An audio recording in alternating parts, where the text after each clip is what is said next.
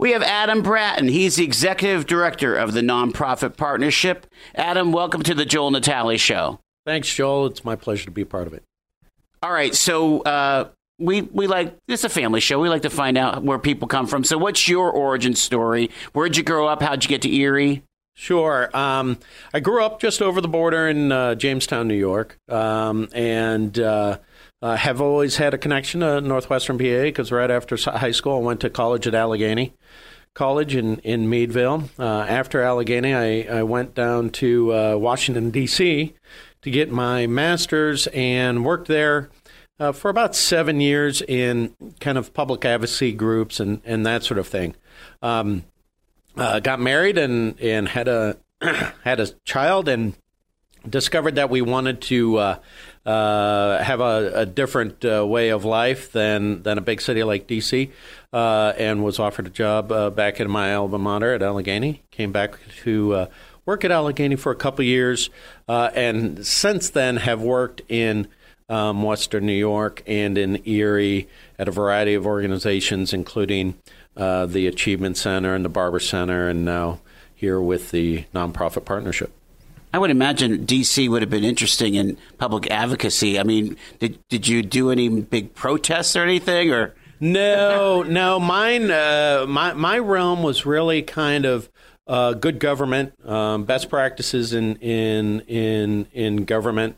Uh, so we worked a lot with uh, the federal government and, um, and, and the legislative side in in just ensuring uh, that our that our government uh, worked and, and functioned in the, the healthiest way possible. Uh, and advocated for those practices. Uh, we also did kind of celebration and awareness activities around public service and that sort of thing, encouraging individuals to um, uh, to pursue careers in public service. Uh, so it, it, was a it was a great time. It was uh, uh DC was a fantastic city, especially for a young person, very young young city. Uh, so it was uh, it was a great time. It's just you know uh, uh, once you uh, have those life changes with children and family, looking for for something different, but I wouldn't have traded that time for anything. Yeah, uh, we have to make sure that our legislators have you on speed dial for, for good government best practice. All right, so let's switch gears. What is the state of our nonprofits here in Erie as you see it? Right.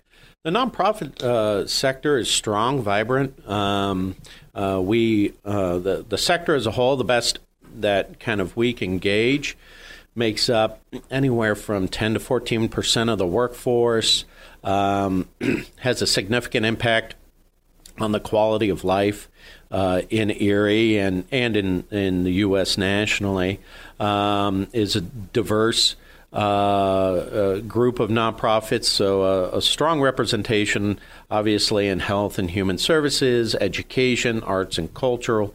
Uh, so, really diverse uh, nature to the makeup of, of the sector. Uh, we are a capacity building organization that has a membership of nonprofits. And so we have about 350, 365 nonprofits, primarily in Erie County, uh, but throughout northwestern PA. Uh, and uh, and and the the range of those nonprofits go from all volunteer to organizations to uh, some of the biggest agencies and employers in in uh, in our region um, with uh, tens of millions of dollars in, in an annual budget. So it's a it's a it's a diverse sector. It's a it's a sector that's that's key to a healthy community, uh, and uh, hopefully we we can help play a role in in, in making sure that uh, that sector is as strong as possible. We're talking to Adam Bratton. He's the executive director of the nonprofit partnership. And, um, you know, the state defines a charity generally as an organization that alleviates the burden of government for a specific need. I mean, it's it's that uh, I can't remember HUP uh, test or whatever. But what are some of the inspiring stories that you could tell of nonprofit work here in Erie? Well, um, you know, one extremely inspiring story was one of the agencies that I most recently worked with um, the Achievement Center here in Erie. Uh, I was a director of development for, for the Achievement Center blessed to work with that organization for almost four years. Um, agencies like that often fly under the radar. People don't really, uh, unless they have had direct um, uh, direct work with that agency or those agencies, don't really know what they do or or what kind of impact they do. But an agency like that works with. Uh, 35, 4,000, 3,500, 4,000 kids every year dealing with any kind of uh, challenge, physical, mental, behavioral, uh, really changing and saving the lives of uh, children and families in our communities. Um, and again, people just don't even know that they exist, and that's you know that's a uh, uh, I guess a blessing and, and, a curse to the to the sector because uh, most of the sector is just focused in on doing the good work that they do. Um, don't spend a lot of time promoting what they do and, and creating awareness of, of what they do. Um, and so often um, we can uh, sometimes either have a lack of understanding of their impact on our community or just don't really understand what the uh, uh, what the real impact of, of the charitable sector is in, in communities like Erie.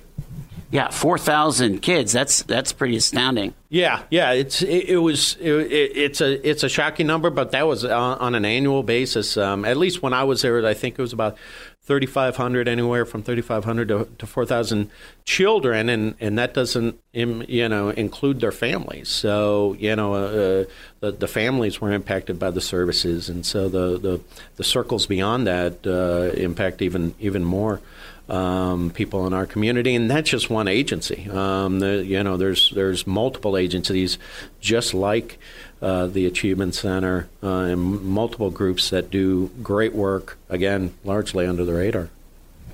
You know, the mission of the nonprofit partnership is to enhance the management and governance of regional nonprofit organizations through that capacity building programs and services. So, you know, how do you see nonprofits doing? Do you see improved practices? Do you see improved capacity?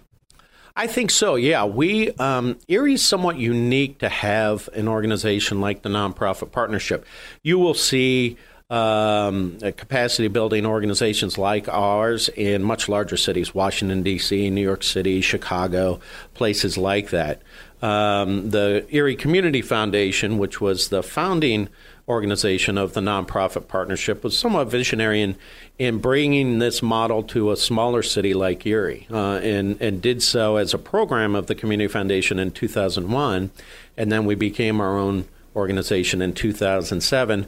We still work very closely with the foundation, but um, have have a have a different mission and, and purpose. Um, but again, it's it's it's somewhat unique uh, to Erie, at least for an organization the size of Erie, for nonprofits to have access to the services that we can provide. So we provide a lot of professional development, education, uh, consulting, uh, one-on-one help with nonprofits and their leadership and their boards uh, to ensure that. Um, they have access to best practice resources. They have access to um, experts in the field and we see um, great growth from uh, both individuals and organizations in their ability to, to achieve their mission. Uh, and, and hopefully, we've had an impact on that. Um, this morning, for example, we had 15, 17 professionals in our uh, training room um, as part of a, a, a, an intensive fundraising course. And those folks are taking back what they learned to their agencies to raise more money uh, for their individual groups. And that's just uh, one morning that we have here at the partnership. That's replicated uh, multiple times a week uh, in, in a number of ways. And again, um, nonprofits in Erie uh, have access to these resources um, as, as members of the partnership. Define capacity for the layperson. What does that mean? It, it really means the ability to accomplish their mission. So we're increasing their ability to um, accomplish the mission. And, and that's what the nonprofit sector is driven by the mission, which can be somewhat unreachable or, or intangible in many ways. Um, but we're building up the infrastructure, whether it's staffing, um, uh, personnel, uh, resources, access to funding, that sort of thing, uh, in order for them uh, to be able to achieve that mission. So it's it's really building up the ability of them uh, to do the great work that they're doing. My guest uh, to start our conversation about the state of nonprofits is Adam C. Bratton. He is the executive director of the Nonprofit Partnership. It's a capacity building uh, program uh, that started back in 2001 and, and really literally trains hundreds of practitioners in the nonprofit sector about governance and, and uh, you know, fundraising and good marketing and best practices. You, you got a great job, Adam. Oh, I love it. I love it. I think I was built for it. Uh, you know, my, my career um, I did all those things. I, I was I, I, was in the marketing. I was in the fundraising. I, I, I ran an organization. I've served on boards. Um, so in, in in addition to my educational background, which was in nonprofit management, I've also had that kind of diverse experience. So it's um, it's a great job for what I want to do, and um, I think I have the uh, the the ability to to speak uh, to many different folks within the sector about what they do because I've I've done it. It's just not a theoretical uh, or or an academic uh, approach. I've I've been in their shoes. Let's go into the shoes of maybe the donor or the volunteer. What should a donor or volunteer look for in considering to help a nonprofit? I think the um, most important thing is is what impact is that organization having, uh, and that seems like a kind of big nebulous thing, but um, there's there's ways of looking at that, uh, looking how they communicate that um, to the community. But that's most important thing. You know, a lot of um, there's a lot of resources for donors and others to look at things like overhead and um, uh, tax forms and things like that. That doesn't really tell any story of, of what a nonprofit does. It's it's really about what impact they're having on the community, and and how that um, ties into what they're interested in. So uh, the donor needs to be interested in that mission in order to uh, really want to engage and invest. The volunteer, um, you know, our time's probably much more important than even our money these days. Um, uh, volunteer the same. Um, so really, what impact, what that mission is, uh, is, and vision of the organization is hoping to accomplish, um, and and how they can kind of buy into that. What kind of expectation of transparency should like a, a potential donor have of a of an agency? Sure, uh, nonprofits just um, uh, as they're constructed uh, need to be uh, completely transparent. Um, uh, their uh, their financial statements should be readily available. Their audited financial statements hopefully should be ready to, readily available. Um, non- nonprofits have to submit an annual 990 form, which is kind of our tax form to the IRS, which contains a lot of information, including our financial state uh, and health. Um, so there is a lot of information out there if donors um, cannot find it, if a nonprofit maybe is small, doesn't have a website, what have you, um, you can always uh, call up and ask for that information. And uh, the nonprofits need to provide it. Um, so, really, complete and open transparency. There, there shouldn't be anything that a nonprofit uh, shouldn't be willing to share outside of things like personnel uh, issues and that sort of thing, but just the general state and health of the organization. Uh, all nonprofits should be very open and, and upfront about that, and donors and volunteers and others shouldn't shouldn't hesitate to ask ask those questions. Let's talk about jobs. You had said that there's a double digit percentage of folks that are in the nonprofit sector that are fully employed uh, here in Erie. Now, with the general aging of our community, our nonprofit leaders worried about finding talent. And, you know, uh, what do you think about that? No, I think it's probably the the opposite and and we're you know we're we're going through a strategic planning process here at the partnership and so part of that process has been to um, talk to our members survey our members uh, as well as uh, other stakeholders in the community. And some themes are coming back. One is um, we're being told that there's um, not the available workforce that they need. And so I think some uh, a number of the nonprofits are uh, are in need of of uh, of a capable workforce to uh, accomplish their mission, especially in the health and human services realm. I think what we're also facing, and this isn't just uh, for the nonprofit sector, but um, uh, the baby boomer retirement uh, is is happening and will be happening for the next whatever two decades, um, but that's going to create a significant uh, deficit in um, leadership, especially in the nonprofit sector. So the for-profit sector um, has the resources and invests in the overhead to deal with staff development, professional development, and there's a there's a conscious effort within the for-profit sector to develop leaders within, um, because that's categorized as overhead in the nonprofit sector. We're um, kind of told or trained not to invest in that, and so this baby boomer retirement generation is going to impact us a lot more, uh, and you'll see. Um, especially at the leadership levels, um, unless we deal with it and prepare for it in the nonprofit sector, you're going to see some real um, some real deficits in leadership uh, at that level. So I don't I don't think, and I have not seen or heard um, the fact that there aren't jobs available. It's kind of the, the the opposite. Well, and again, you know, you think about you know with the with the lack of workforce is there now more upward pressure to raise wages, especially in those jobs? And some, some, you mentioned health and human services. Some of those jobs are notorious for low pay. Is there a lot of pressure on leadership of these organizations to raise pay?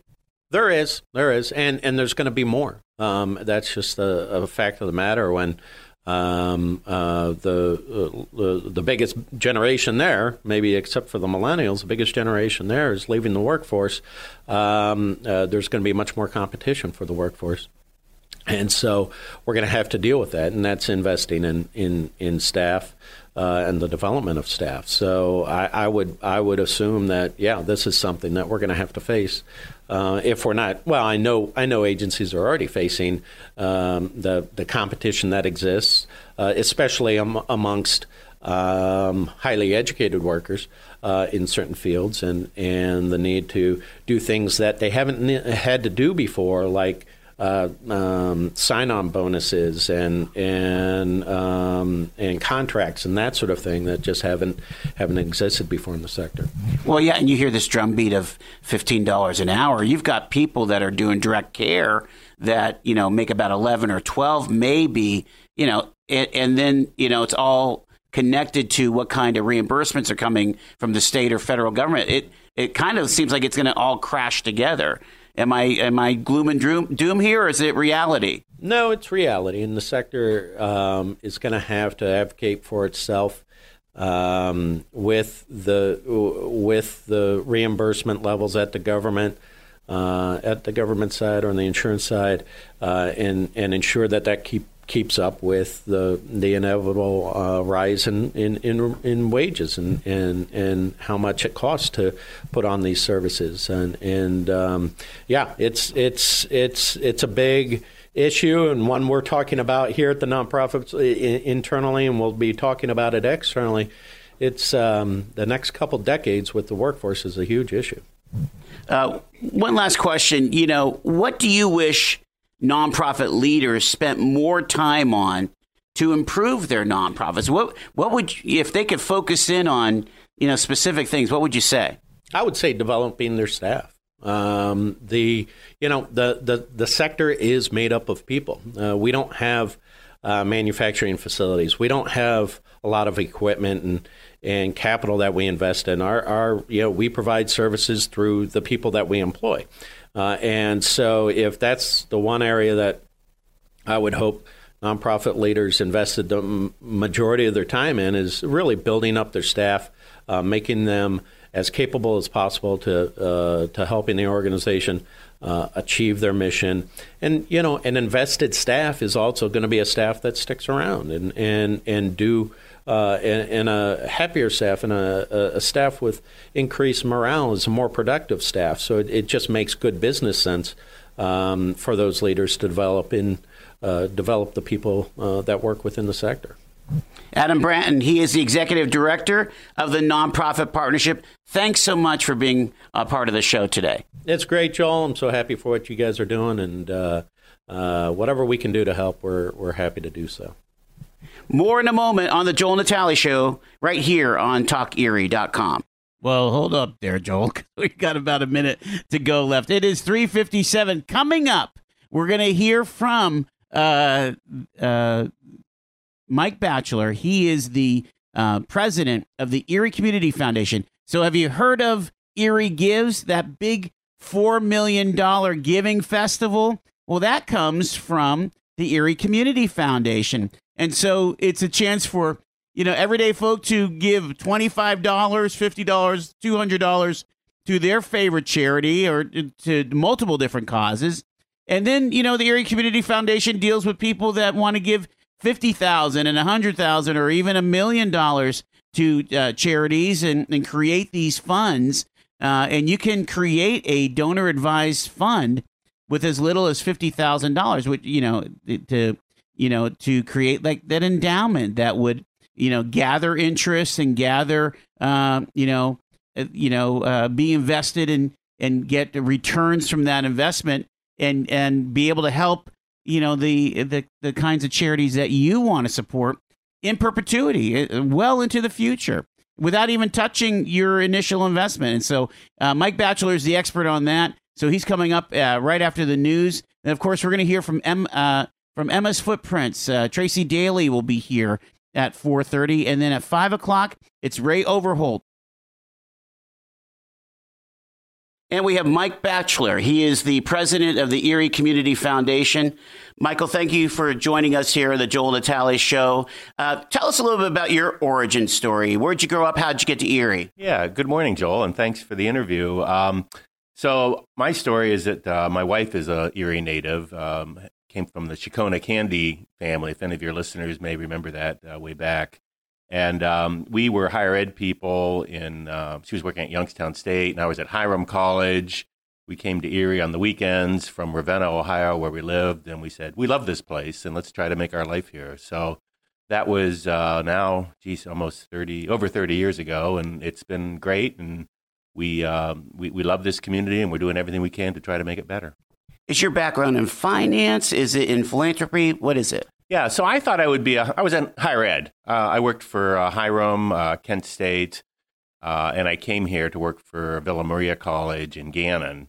So I was in institutional advancement, uh, fundraising, community relations. I have a master's in public policy analysis and an undergrad in journalism. So I had never heard of a community foundation until I was 30, somewhere around there. Um, so in hindsight, I have a good fit for this type of work, but it was really a, a case of um, the right place at the right time. So from where you sit, and you you sit at a pretty um, uh, you know overview perch, what is the state of Erie's nonprofits?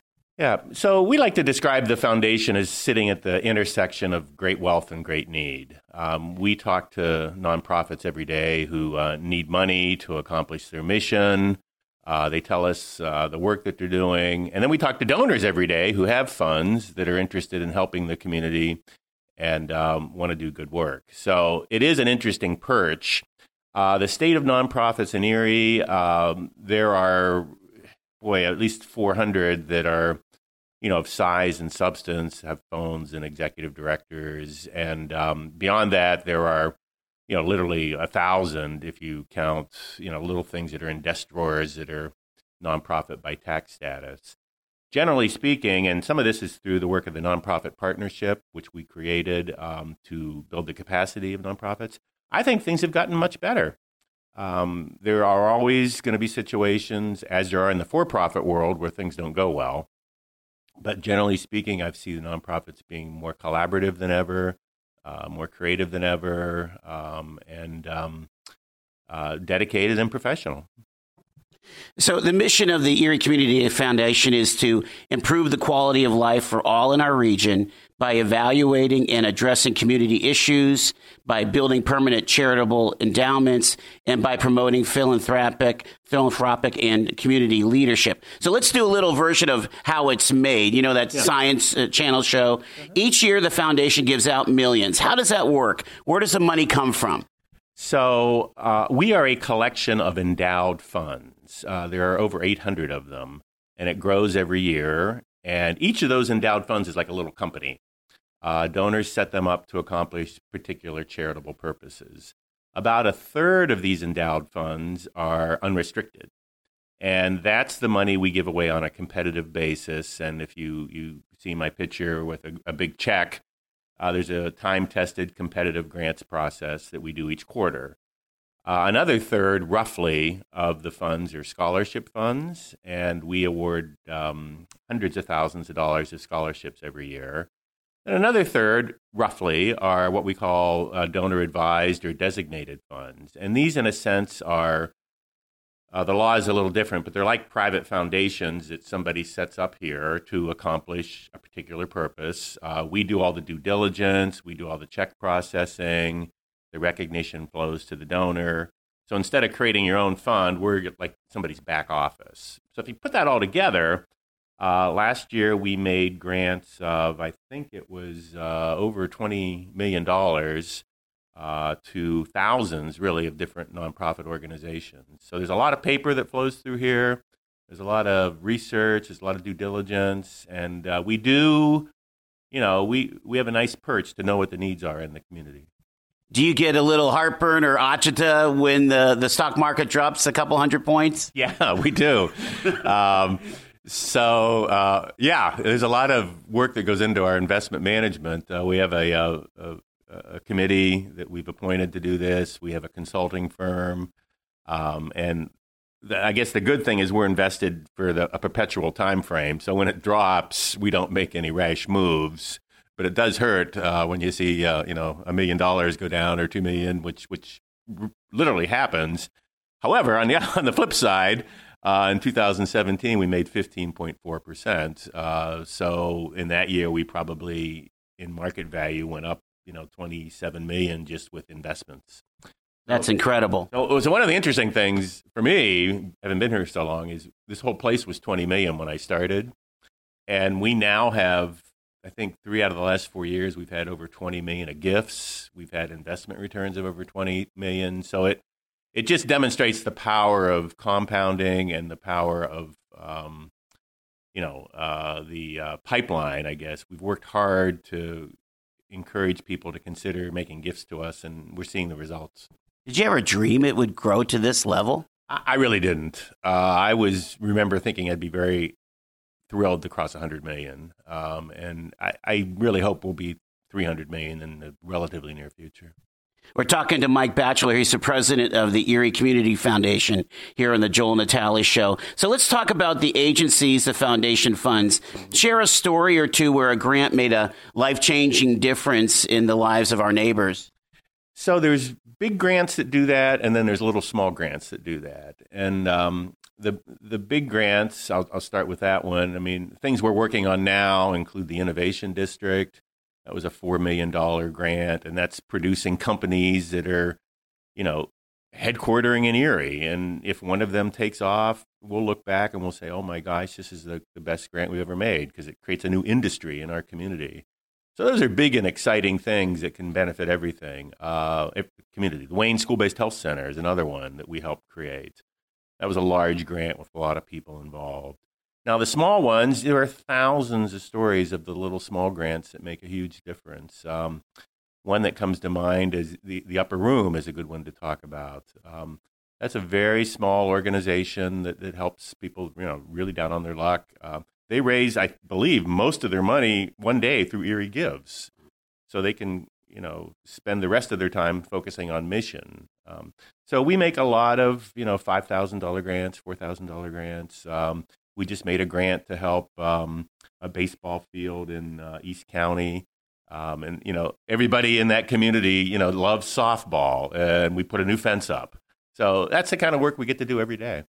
That's really exciting. So let's talk about erie gives. It's kind of like a online festival of philanthropy.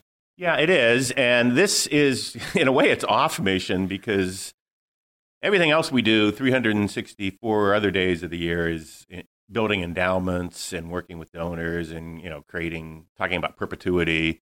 This is one day, massive fundraising. Money comes in, money goes out. And we created this for, to honor our 75th anniversary back in 2011.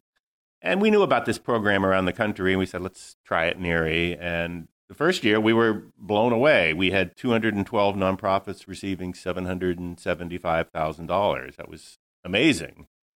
Well, lo and behold, that was just the beginning and tip of the iceberg. So it's grown every year to last year, 381 nonprofits receiving $4.4 million, almost $4.5 million in just 12 hours uh, in one day, primarily online, although we do accept some other gifts. Um, so there's a little com- competition that goes on here. I think the nonprofits are excited. Uh, one of the best values, honestly, the money's important, but it gives us a chance to talk about philanthropy. It gives the community a chance to feel good about something. It demonstrates the power of people working together, and it brings money into Erie. Uh, last year, I think, I don't know, it was 47 states, uh, 12 foreign countries. It appeals to younger donors. So it's a good thing. We'll keep doing it, and we'll see. Um, you know, we'll see how it goes this year.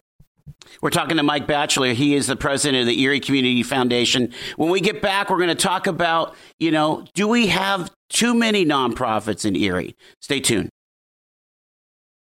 And we're back with Mike Batchelor. He is the president of the Erie Community Foundation. Mike, thanks for taking the time for being on the show here. Sure, happy to do it. All right, so uh, you know Erie's known to be a generous community resource rich environment for people in need. But do we have too many nonprofits? I know the ECF has a special fund to kind of help agencies uh, consider a merge. Yeah, we do. And this was actually driven by an individual donor who uh, came to us and has concerns about efficiencies and uh, encouraging people to work together. So we do have a, a, program set up right now to encourage nonprofit mergers. Um, do we have too many? That's a tough question to answer. Um, there are clearly some efficiencies that could be generated. Um, just like the Erie Community Foundation could also be a branch of the Pittsburgh Foundation. So I get it. Uh, I understand the passion when people want to create uh, their own nonprofit, and uh, it's difficult for them to consider working with others. We do encourage that. Uh, frankly, every grant application that comes to us, the first question is when they're going to start a new one have you considered working with somebody else? And there are stories where we've encouraged that. Uh, people have a great idea and they say, well, you know, the Y does something similar to that, and consider talking to them. And why create your own phone and your own computer and your own van and your own building when you could be an employee of somebody else? So, uh, are there too many? Uh, I, am not wise enough to say that, although I do understand there are efficiencies that, that could be generated, and people should think about that. Do you think that there's room for maybe some entrepreneur out there to be kind of a service provider to a lot of these nonprofits? Yeah, we've tried that. In fact, we funded that in a few places. Uh, I think, if I have my memory right, we've given money to, well, I, I think it's Arts Erie. I hope I'm not wrong about that. But there are some organizations we've given money to to help them hire an accountant who can do accounting work for more than one organization, as an example. Um, so yeah, that does go on, and um, uh, people maybe don't tell that story enough. Um, but uh, there's probably room for more of that. Let's talk about this um, investment. That these this thirty million dollar five year investment. Explain it, and where is it going?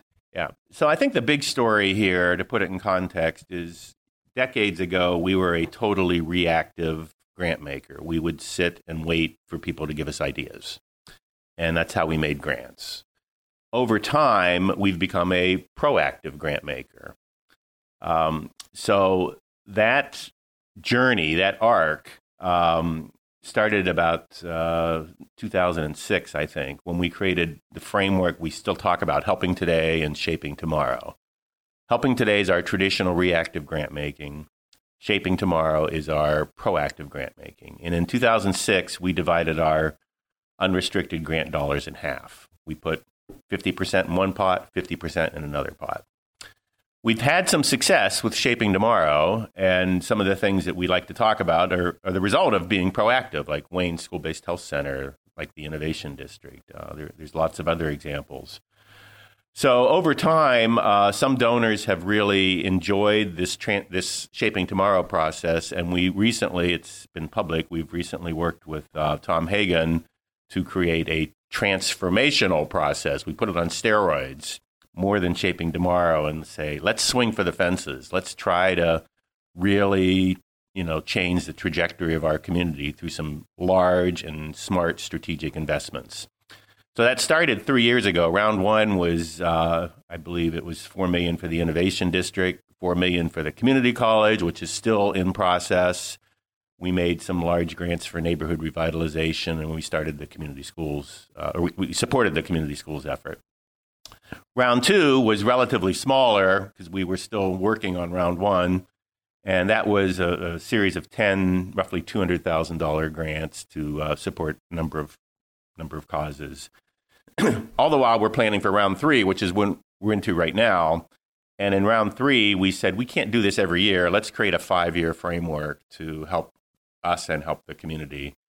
So this five year framework, I think, is quite significant. Uh, the first step is we've doubled our traditional Helping Today budget uh, from 500,000 to a million, and it's sustainable through an endowment that we've built. So that's a big deal. And if you add that up, that's 5 million over 5 years. The second step, which is also a big deal, is we've we know that we will have $15 million to award to um, some larger projects in the community. And what we're looking for are things that will generate a, a large economic benefit, that can bring matching dollars in, that have a strong champion that can get something over the finish line. And we are now accepting white papers on for people that have good ideas there. Uh, that's 15 million. The third step is something brand new we've never done, uh, which is also a big deal. Is this endowment that we talked about of roughly 250 or 60 million dollars? We're going to carve out 10 million to invest locally in nonprofit projects that are good and solid, but for some reason aren't bankable. So they talk about capital stacks. People find money, you know, in different different people will fund different things, and there's usually a gap. And we hope this $10 million will fill that gap on some big projects, and will again will help get some things over the finish line. So this is all a work in progress. It's it's $30 million. It's what we're going to be doing over the next five years. And what will success look like? Well, we hope we have a heck of a lot more helping today grants out there and a lot more people, those $5,000, $10,000, $20,000, $30,000 grants, a lot more ballparks with um, uh, fences, to use that ex- first example.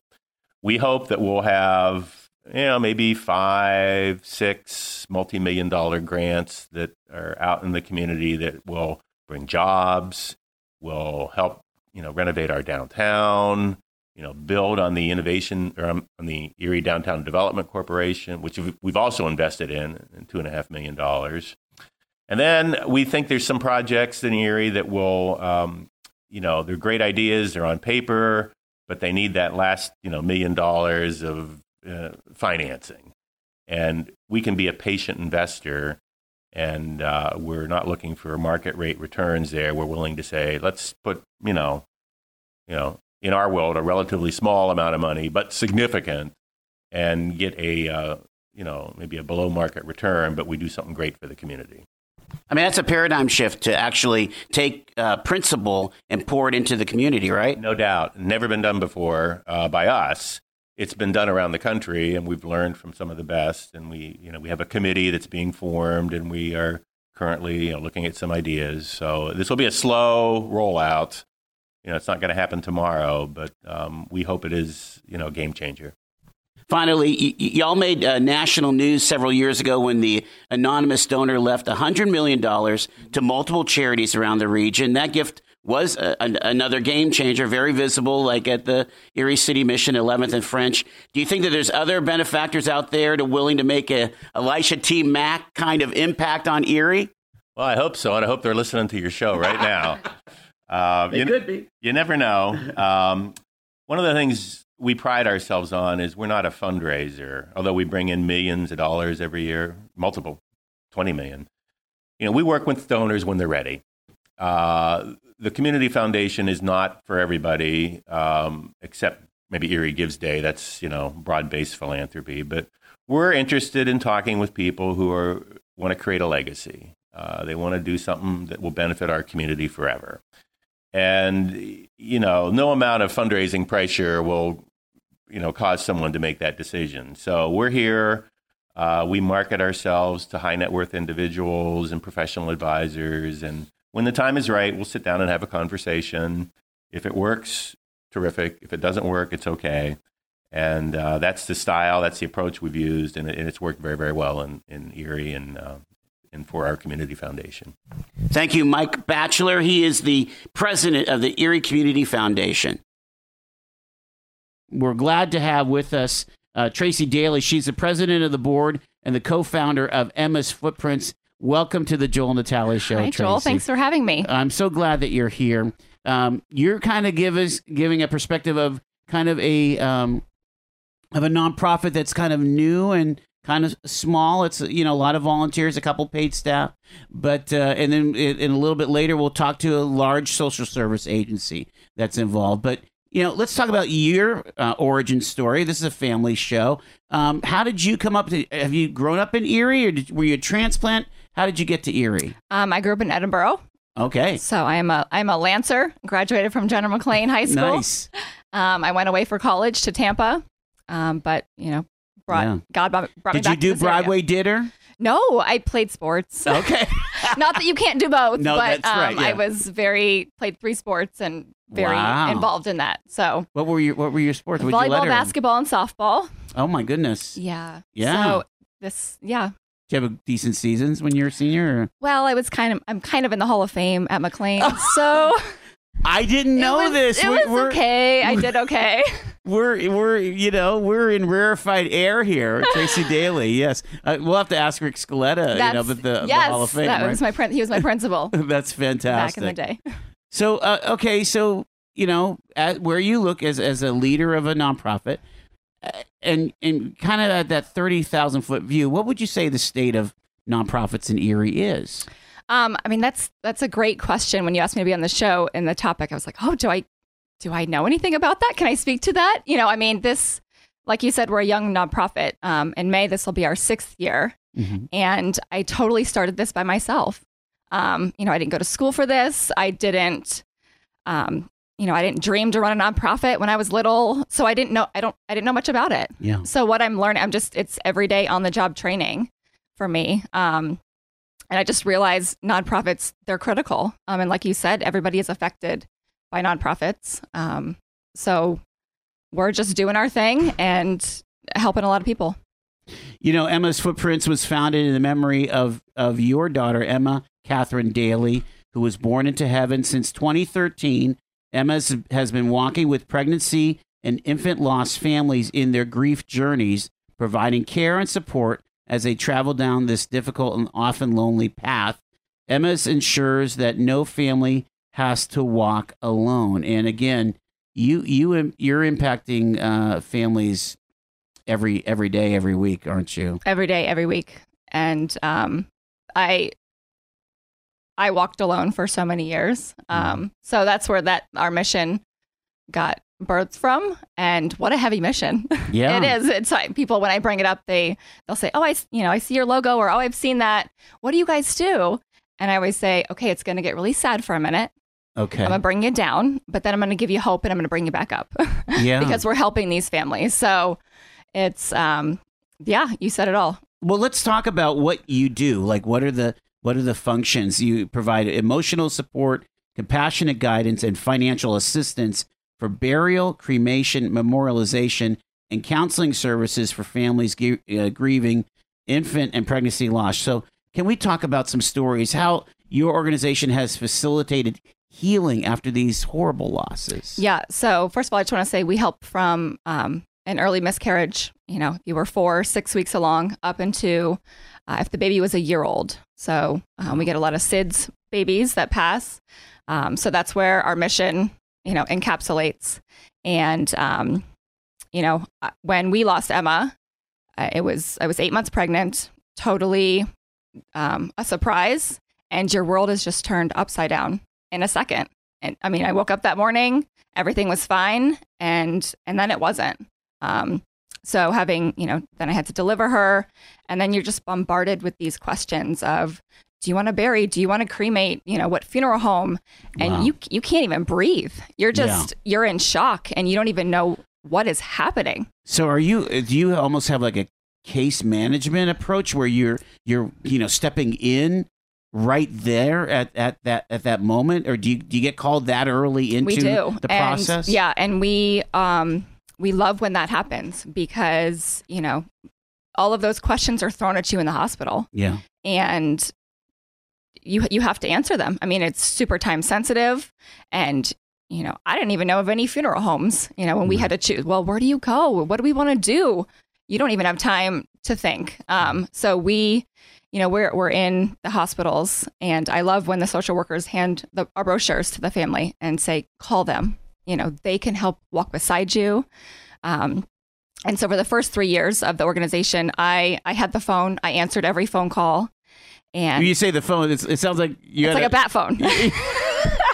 You you you had basically a, a, a cellular phone that was the phone. Yes when every time it rings i mean wow. you know unless it's like a telemarketer or something you know it's Yeah. it's it's it's a It's it's, a story. It's a oh it's a life you know um it's and How did I, I, I just? I know you went through it, but to take on all this other loss and grief, how do you steel yourself for that? Um, I mean, it's it's Jesus and it's his um, you know, what he's done for me. I I would have never thought I'd be doing this. Um, I fought with him when I felt, you know, I say that my heart like it was pulled to start this. And I had many conversations. I'm like, God, no, no. So I, I also have three boys at home. Um, Emma was our second. So we had a little guy at home and then two more boys after him. And my boys were young. Yeah, Um, you know, my husband and I have a business. He he works really hard so I can stay home. And, you know, I was like, I don't have time for this. No. And it was just like, you're doing this, you're doing this. It's like, I don't what does this mean? There was lots of fighting. so this was the, the call that you got. this is my my mission in life. Yeah. This is my calling. Um, tried to quit it, you know. We quit a lot because this it's so hard and it's Yeah. so heavy. But then to be on the phone, you know, when the family calls and we get to tell them, you know, we're going to cover the the expense for you, and just the emotion that comes from the other end of the phone is. It's just, you know, I wish I could record it and Yeah. and and just convey that to people. Um, just lift that burden off of them be- so they can start to grieve. You know, if you're trying to figure out how do we pay for this, Mm. y- and you just get angry because you shouldn't even have to do this, and this isn't right, and it's not fair, and so we can take that burden off a family. Um, grieving can start, and you have to walk through it. And you know, we help pay for counseling and headstones, um, and what we love doing that. But the heart of our mission is then to follow that family and walk beside them because grief is messy and it's lonely and it's ugly. And um, it's an honor when a family lets us in their grief story and in, their grief journey. Well, we're talking to Tracy Daly. She's the president and board uh, and the co founder of Emma's Footprints. If you have a question for her, 679 1080 is our local number to anybody uh, in the ear exchanges. It's, uh, you know, you can just dial it on your cell. Uh, of course, don't uh, call or text and drive. We do take texts at that number, though, as well 679 1080. Uh, you know, um, the, uh, the the the counseling services. You know, are you, do you do you bring in professionals or is it is it peer counseling? Talk a little bit about that. So we have an amazing licensed clinical social worker. Her name is Pam Pressler, who we refer to for individual counseling. Um, so we really try to get if we get those families in those first moments, you know, we I want to take their hands and I want to take them to her couch and sit them down and say, "You need to do this for your health and you know for your marriage or you know relationship." Um, so we have that. We have a, a peer-to-peer support program. Um, so we have a care team moms. We have 24 moms that we've all been there. We've all had a loss, all different stories. Um, you know, from early miscarriage to SIDS to uh, a life-limiting diagnosis that we will will match up the new moms with. So you know, often in the middle of the night after you're lost, you're home and you can't sleep and you feel crazy. It's just nice to be able to text that mom and say, you know, I'm struggling, and and the mom, you know, get back to you. Okay, it's normal. Talk to me because you feel like nobody understands too. Yeah. Um, and then we have a monthly support group that meets. Um, so those are our three uh, main things that we're doing right now for support. How, how uh, broad has it become now? Uh, you, you're you're branching off beyond northwestern Pennsylvania. You get calls elsewhere, don't you? We kind of get calls all over the country. I was gonna, I was gonna say. I mean, uh, yeah. Um, but we're in, so we're, you know, we're in uh, UPMC, we're in St. Vincent's, um, and then we're in UPMC in, in Pittsburgh, you know, Magee, um, Forbes, Children's, West Penn. And it's, it still blows my mind how the calls that we're getting that really, there's not a lot of organizations like this in the country. Um, so Wow. it's just, we're being bombarded with, with people. And every, so every family, um, we've helped almost 800 to to date. And um, every family will get a care package. And and we have in that we have a necklace with the baby's initial or we have little footprints if it's a, a miscarriage. Um, there's a journal there's a copy of the new testament. We'll add books um, you know if it's a, a miscarriage loss we'll like add a miscarriage book and specific like that in, in emma's footprints pouch um, and if you're local to the Erie area, we have an amazing massage therapist, Sarah Hudick, that puts a massage gift certificate in there, um, just to you know help the the moms be able to self care. Sure. So we've sent those. We sent those all over the world, actually. Wow. Yeah, wow. we have one to send to the Philippines right now. Do you really we really do. put the extra postage on that? Yes, yes. Tracy Daly, uh, she's uh, from Emma's Footprints. Um, uh, let, let kind of put your CEO hat on for a second here. Again, I'm I'm emotional, but uh, we'll we'll we'll turn uh, change gears here. Let's talk about the aspects of leading a nonprofit with donors and volunteers and staff. You know, what are some of the triumphs and what are some of the challenges of leading a donor-based organization? Because I mean, again, it, there's not a lot of staff there. There's not a lot of there there as far as paid staff, and you know, pe- you know, you guys are still picking up the phone like that. Oh yeah, and- and we respond immediately. Um, and my staff is amazing. Um, yeah, it is a challenge. It's a challenge because for me, when I have to put that CEO hat on, the board president hat, and do all of the the paperwork and the committees and the, um, you know, all of that, it takes me from the mission, which you know I didn't start a nonprofit to go do all the paperwork and to fill out the forms and to to upkeep with that but but that is my job. So i i, I do have to do that but i but i want to be there in the mission. Um but i feel like you know god has brought the people in my life to to be able to carry that on. Um this this organization will not grow without without those volunteers. But i i've learned so many things. Um and i have a lot more to learn but i have a great team I was gonna say, you sound like you have a, a pretty strong board. You know that like a like a board that actually, you know, i- instead of just kind of advising you to do things, they kind of jump right in and are running the books and running the marketing and you know, uh, talk a little bit about that because that's a, a different paradigm than a lot of folks uh, deal with. Yeah, and that's I wouldn't know that because I've never been on a board. You know, so this is this is a whole new experience for me. Right. But so I think I have the best board in the world. And I think you, you have a pretty good one right yes, there. Yeah. um, I mean Pam, our our counselors on our board. Mhm. Um, you know, we have professionals. Um, Joe Minio, shout out! I know you're listening. He's our treasurer. He's a retired school teacher. Um, Joe, you keep me in line and you Yeah. keep me up to date. Um, they're just they're all passionate about our mission. Either it's personally touched their lives, or they've seen families that we've helped, and they they are all just ready to to get on board. Um, and I'm so thankful for them. I could not do without them. Yeah, uh, you know, what would you say that your biggest need is when when you're kind of you you you you'd love to like kind of you know shout from the rooftops. We really need help with what? Um, that's a good question. I would if you would have if this interview would have been six months ago, I would have said in office because Oh. we've been working out of coffee shops for five and a half years. Um, but we were blessed last year with office space that we're currently renovating, and it's on West Eighth Street. Um, so what another part of it I love is we're right next door to our West Bayfront, a nonprofit, Okay. and their mission is to revitalize that whole strip of West Eighth Street. So we get to be a part of that too. Oh, so you're more in closer to town. Yes, yeah, Street. we're going to be up in the Kinda- city. That's kind of a funky part of town. I'm That's so cool. excited. we have to renovate the office. My husband uh, is a contractor. Okay, Um, well that helps. So yes, he is. He's well. I mean, he's Emma's dad, so he's kind of got to Mm. do the work. But Mm.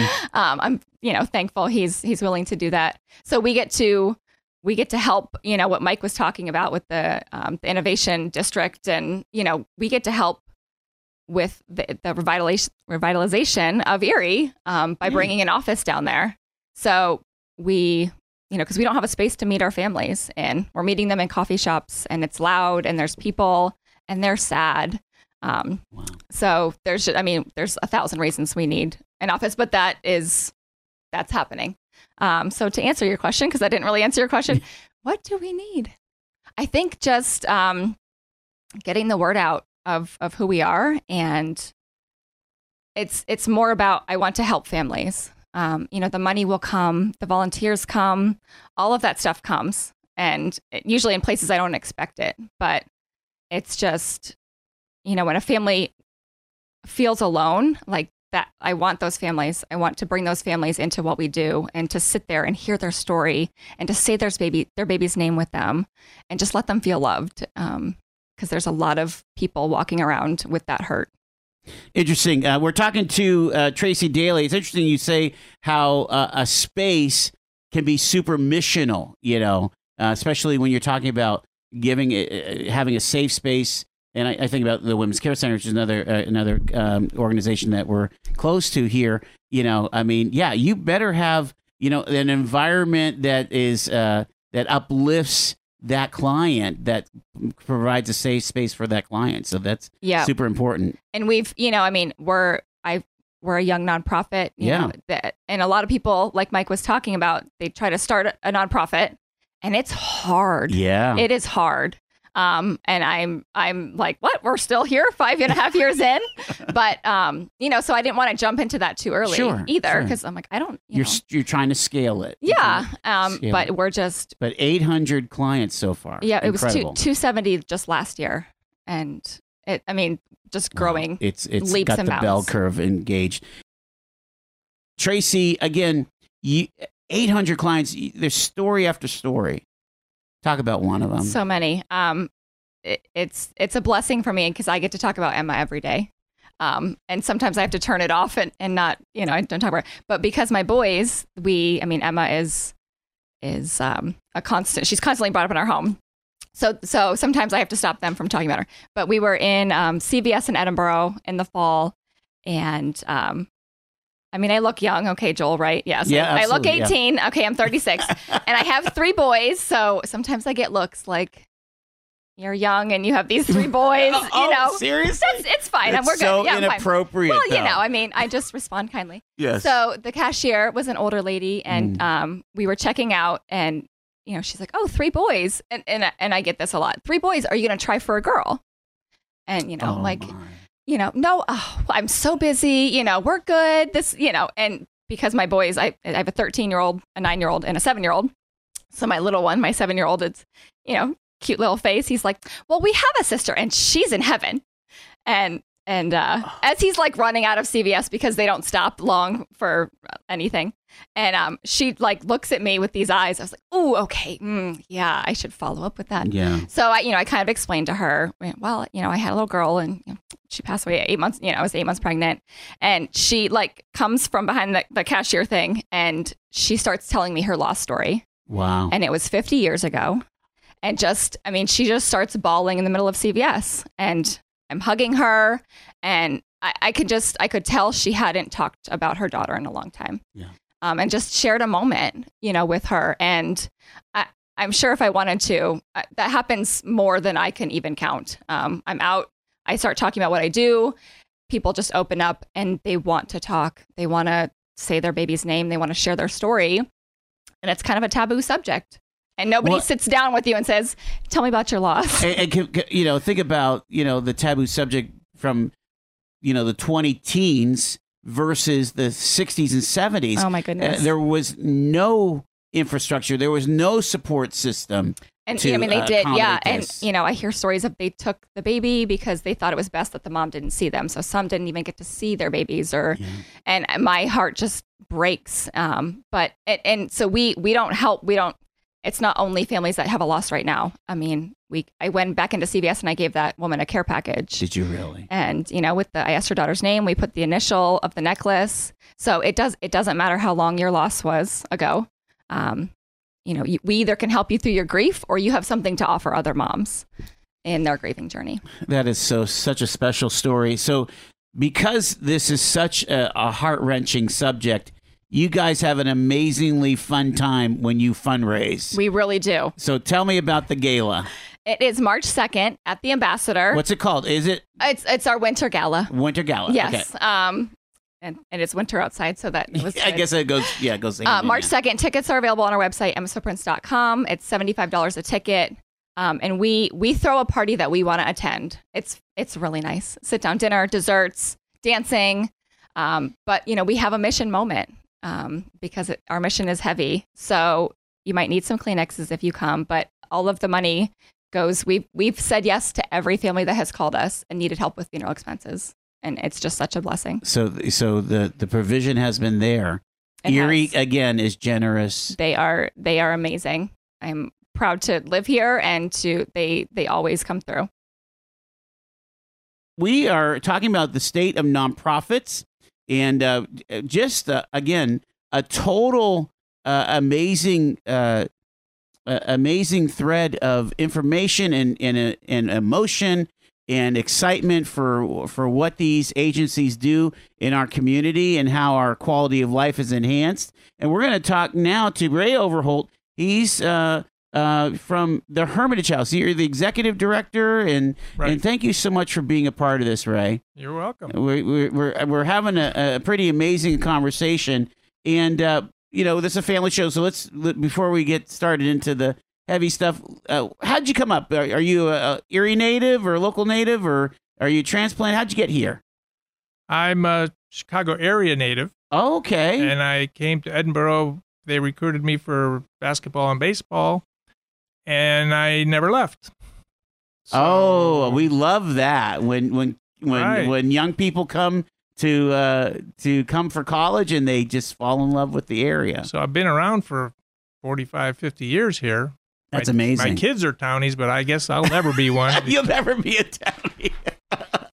A hundred years I get to be a townie. I don't know. So So what? So how? What'd you play at basketball? The forward or guard. I was, Yeah. Yeah, on basketball. All my years I've been basketball, I've always considered myself short. And now I go to church and I can look over a lot of people's heads because I'm not that short. Right, I'm right. 5'11". But uh, yeah, on the basketball team, I'm considered short in the college level anyway. Yeah, yeah. Lots of fun, I bet. Oh yeah, a lot of memories, a lot of Neat. good stuff. All right. So where you sit as as the CEO of a of a, a nonprofit, what do you think the state of nonprofits are in in the Erie area? Well, I'm, uh, Erie's, I think, a pretty good area for nonprofits. I think we have pretty good support. Uh, we are fortunate to have uh, that kind of support, and like the Erie Community Foundation is a big thing for a lot of the uh, nonprofits, um, and not every town has that. Um, not that we use them a lot, but um, they've been there for us a few times, and they've been very helpful and supportive. So they give nonprofits a good name, I guess you'd say. Yeah. Um, so yeah, there's that piece of it. And um, nonprofits in general, though, I think my opinion is that they're struggling in the sense of a lot of things. What it's always been a money thing with nonprofits, but even the image of nonprofits has taken a hit in the last, I don't know, ten or fifteen years. With more and more are are fighting the whole property tax thing and Okay. you know those kind of things and people used to always smile at you and say oh that's great and now they're like they don't it's almost like some people resent the tax breaks and stuff although we personally at hermitage do pay property taxes but a lot of places don't and i think that's good that they don't because if you think about it if you charge them extra things then that's just got to be raised out of the public Right. anyway Yeah. so it's kind of silly but that's what's going on. And then, and now that might apply to some big business type nonprofits like a hospital or a school or something. Sure. That might be a different story. But your average nonprofit that's just struggling to get by, they don't need that extra uh, burden, shall we say? Right. Well, and again, you know, there's a very specific formula, you know, whether or not you are, I mean, you could still be a nonprofit designated by the uh, the IRS Right. and on a national level, but not necessarily meet the all the criteria at the local or state level insofar as, you know, relieving a burden um, Right, you know, exactly. from the from the government. Charitable place. Yes, Yes. exactly. And so, yeah, there's actually actually quite a few nonprofits that pay property taxes or Yeah. you know and, and and do all that stuff. Uh, let's talk about your nonprofit, the Hermitage House. The philosophy of treatment is based on the belief that a balance between caring support and consistent discipline with appropriate counseling and therapeutic intervention can make the difference in a life of a troubled youth. So let's talk about what essentially Hermitage House says. You're, you're, you're, are you part of the criminal justice system for youth?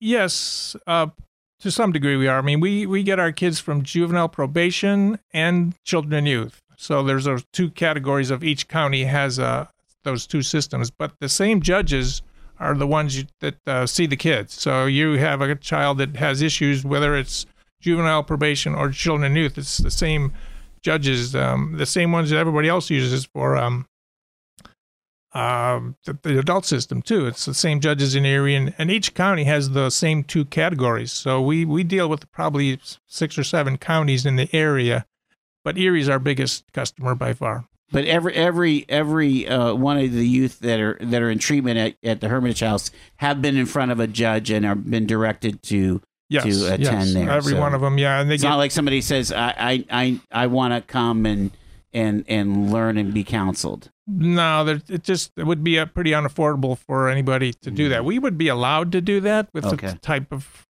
you know, you sign a certain number of contracts or something, but we don't do that. It's Right. just impractical, and um, we just don't go there. So is it like a step down? Let's say from Edmund L. Thomas.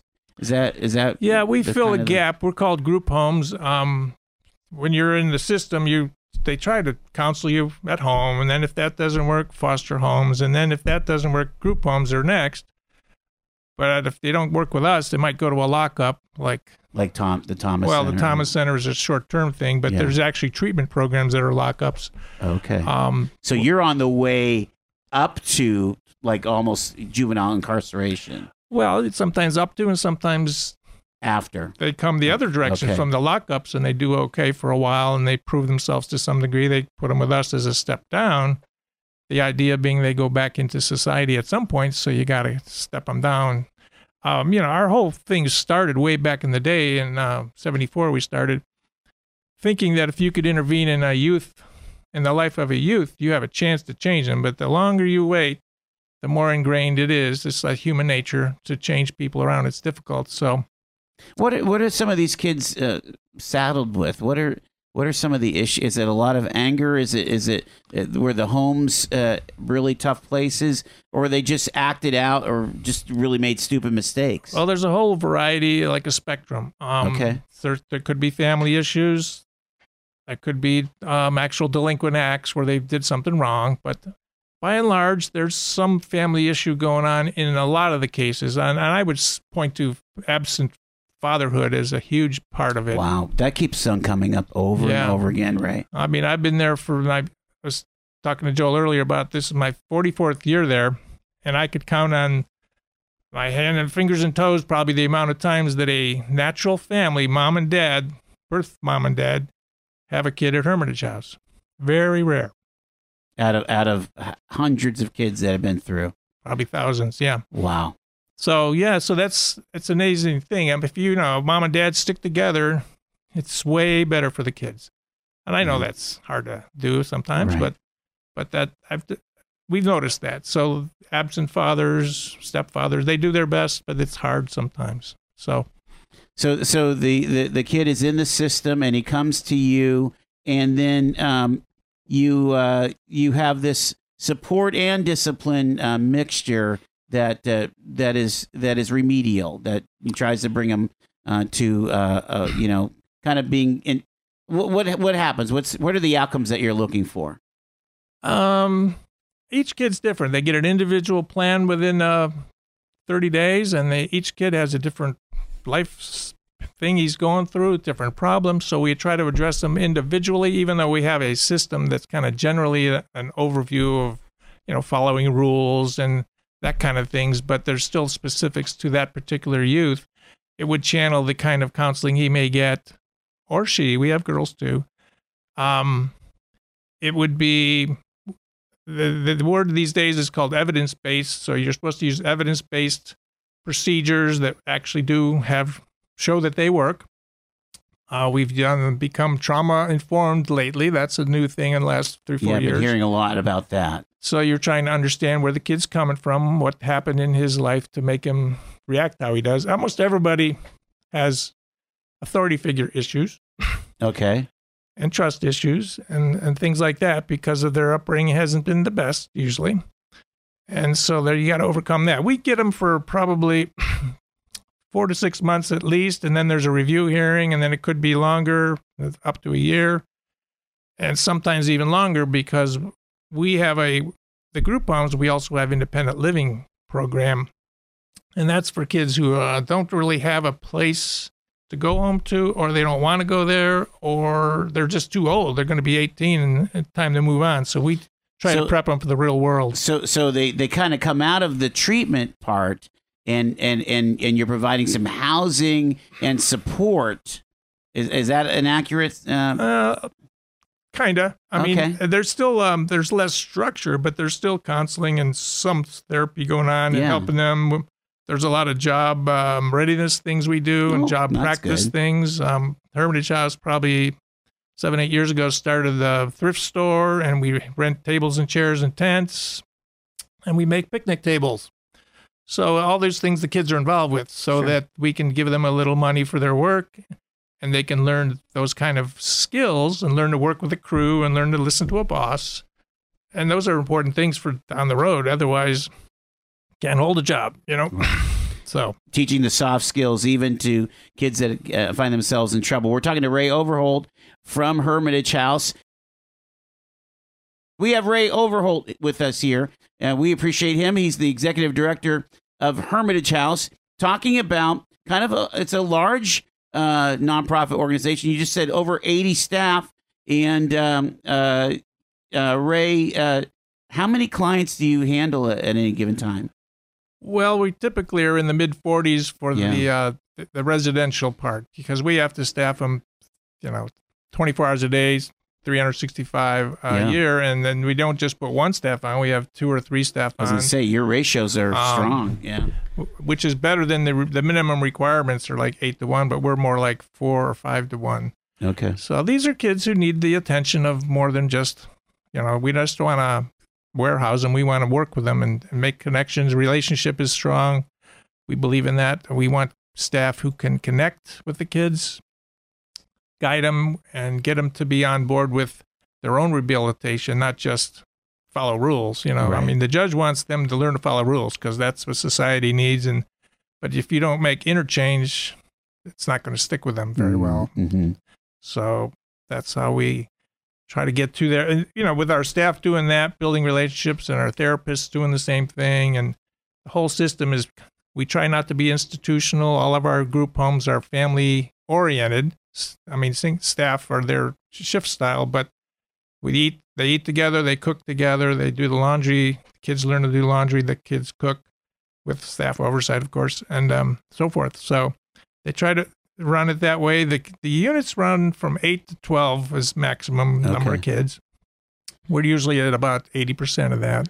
Okay. Depends. Um, so it's kind of a big group, but they um they get a you know that's they learn. It's okay. It's like being at camp all the time, right? yeah. now, your organization is a little different than what we've uh, what we've talked about uh, earlier, insofar as it is a fee for service. You you are uh, receive re, uh, reimbursements from, or you or you charge the state, uh, you know, to uh, do your services to do this rehabilitation. Um, but is there still a place for donors to be involved with the Hermitage House? Yes, for sure. Um, we uh, we do have an annual campaign that we try to raise some money. Um, our fundraising is only about one percent of our total needs, but the state, with all the budget issues, especially since 2008, has been very difficult for them to raise rates properly, and so we are always struggling to make ends meet. So yeah, private fundraising is a great thing, um, and we do it to some degree, but How, what about capital campaigns? Is that is do they get involved with that? we have not done that yet.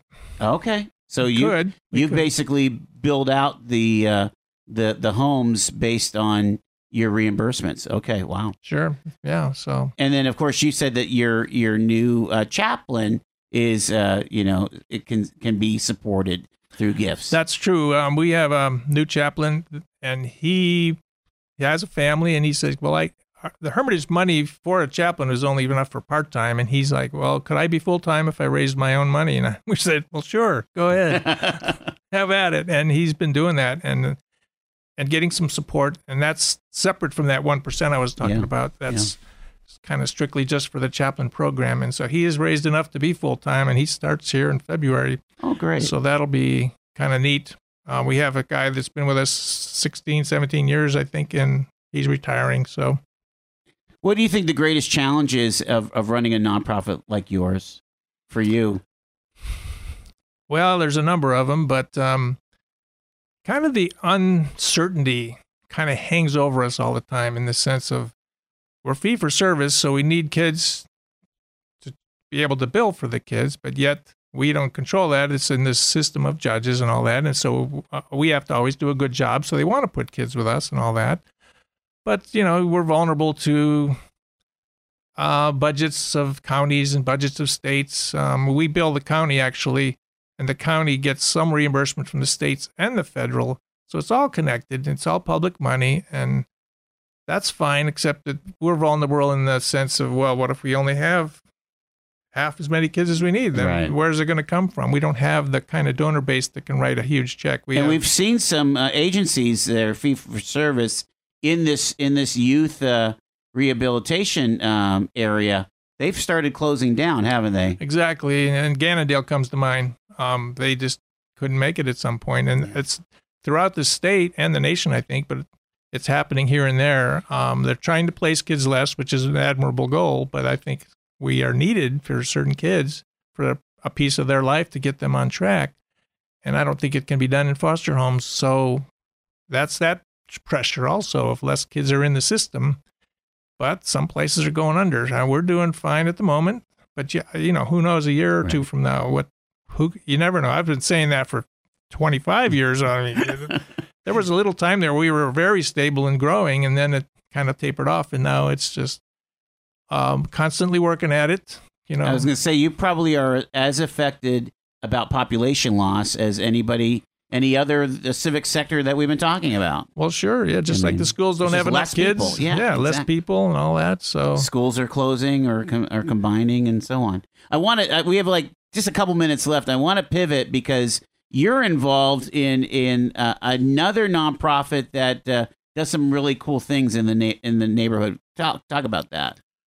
All right. Um, I'm also the director of the Christian Institute of Human Relations, which is a corporation, 501c3, like the other one. And um, they are more of the faith based side of things. Yeah. And they actually are um, a supporter of the Hermitage House in the sense of they provide the chaplain money for that part of the deal. And um, they are supportive of Hermitage when they want to grow or something. And we'll do what we can to support them and so And, forth. and if anyone has, has heard of that name before, they might remember it uh, connected with the this the special place in Edinboro for many years called the Hangout. That's what I remember. But it does a lot more stuff now, right? Well, yeah, the Hangouts had been in limbo for a bunch of years, and but we're still like the um, what you might call the governing body of them. And because of our status as a established place, we've had a couple people come under our umbrella lately. And for instance, Erie Young Adults with Adam and Danielle Freno, they are they needed someone to be their you know Kind of cover, and yeah. uh, we have the insurance and we have all those kind of things. And we also have the uh, campus ministry of Edinboro came under us the Oh, other great. a couple years ago. And there's a place called House of Hope in Cambridge Springs, uh, outreach for women. And Borough Women's Services in Edinboro started under us, but they went off and became uh, independent of us with their own board and so forth. So we're kind of there and um, looking for, not looking for things, but things kind of fall in our lap once in a while Yeah. to, to, hey, can you help us out a little bit? So And and all of those agencies, all of those uh, uh, charities uh, could use you know help with donors and help with volunteers. They all do their own fundraising Yeah. for their piece of it. Yeah.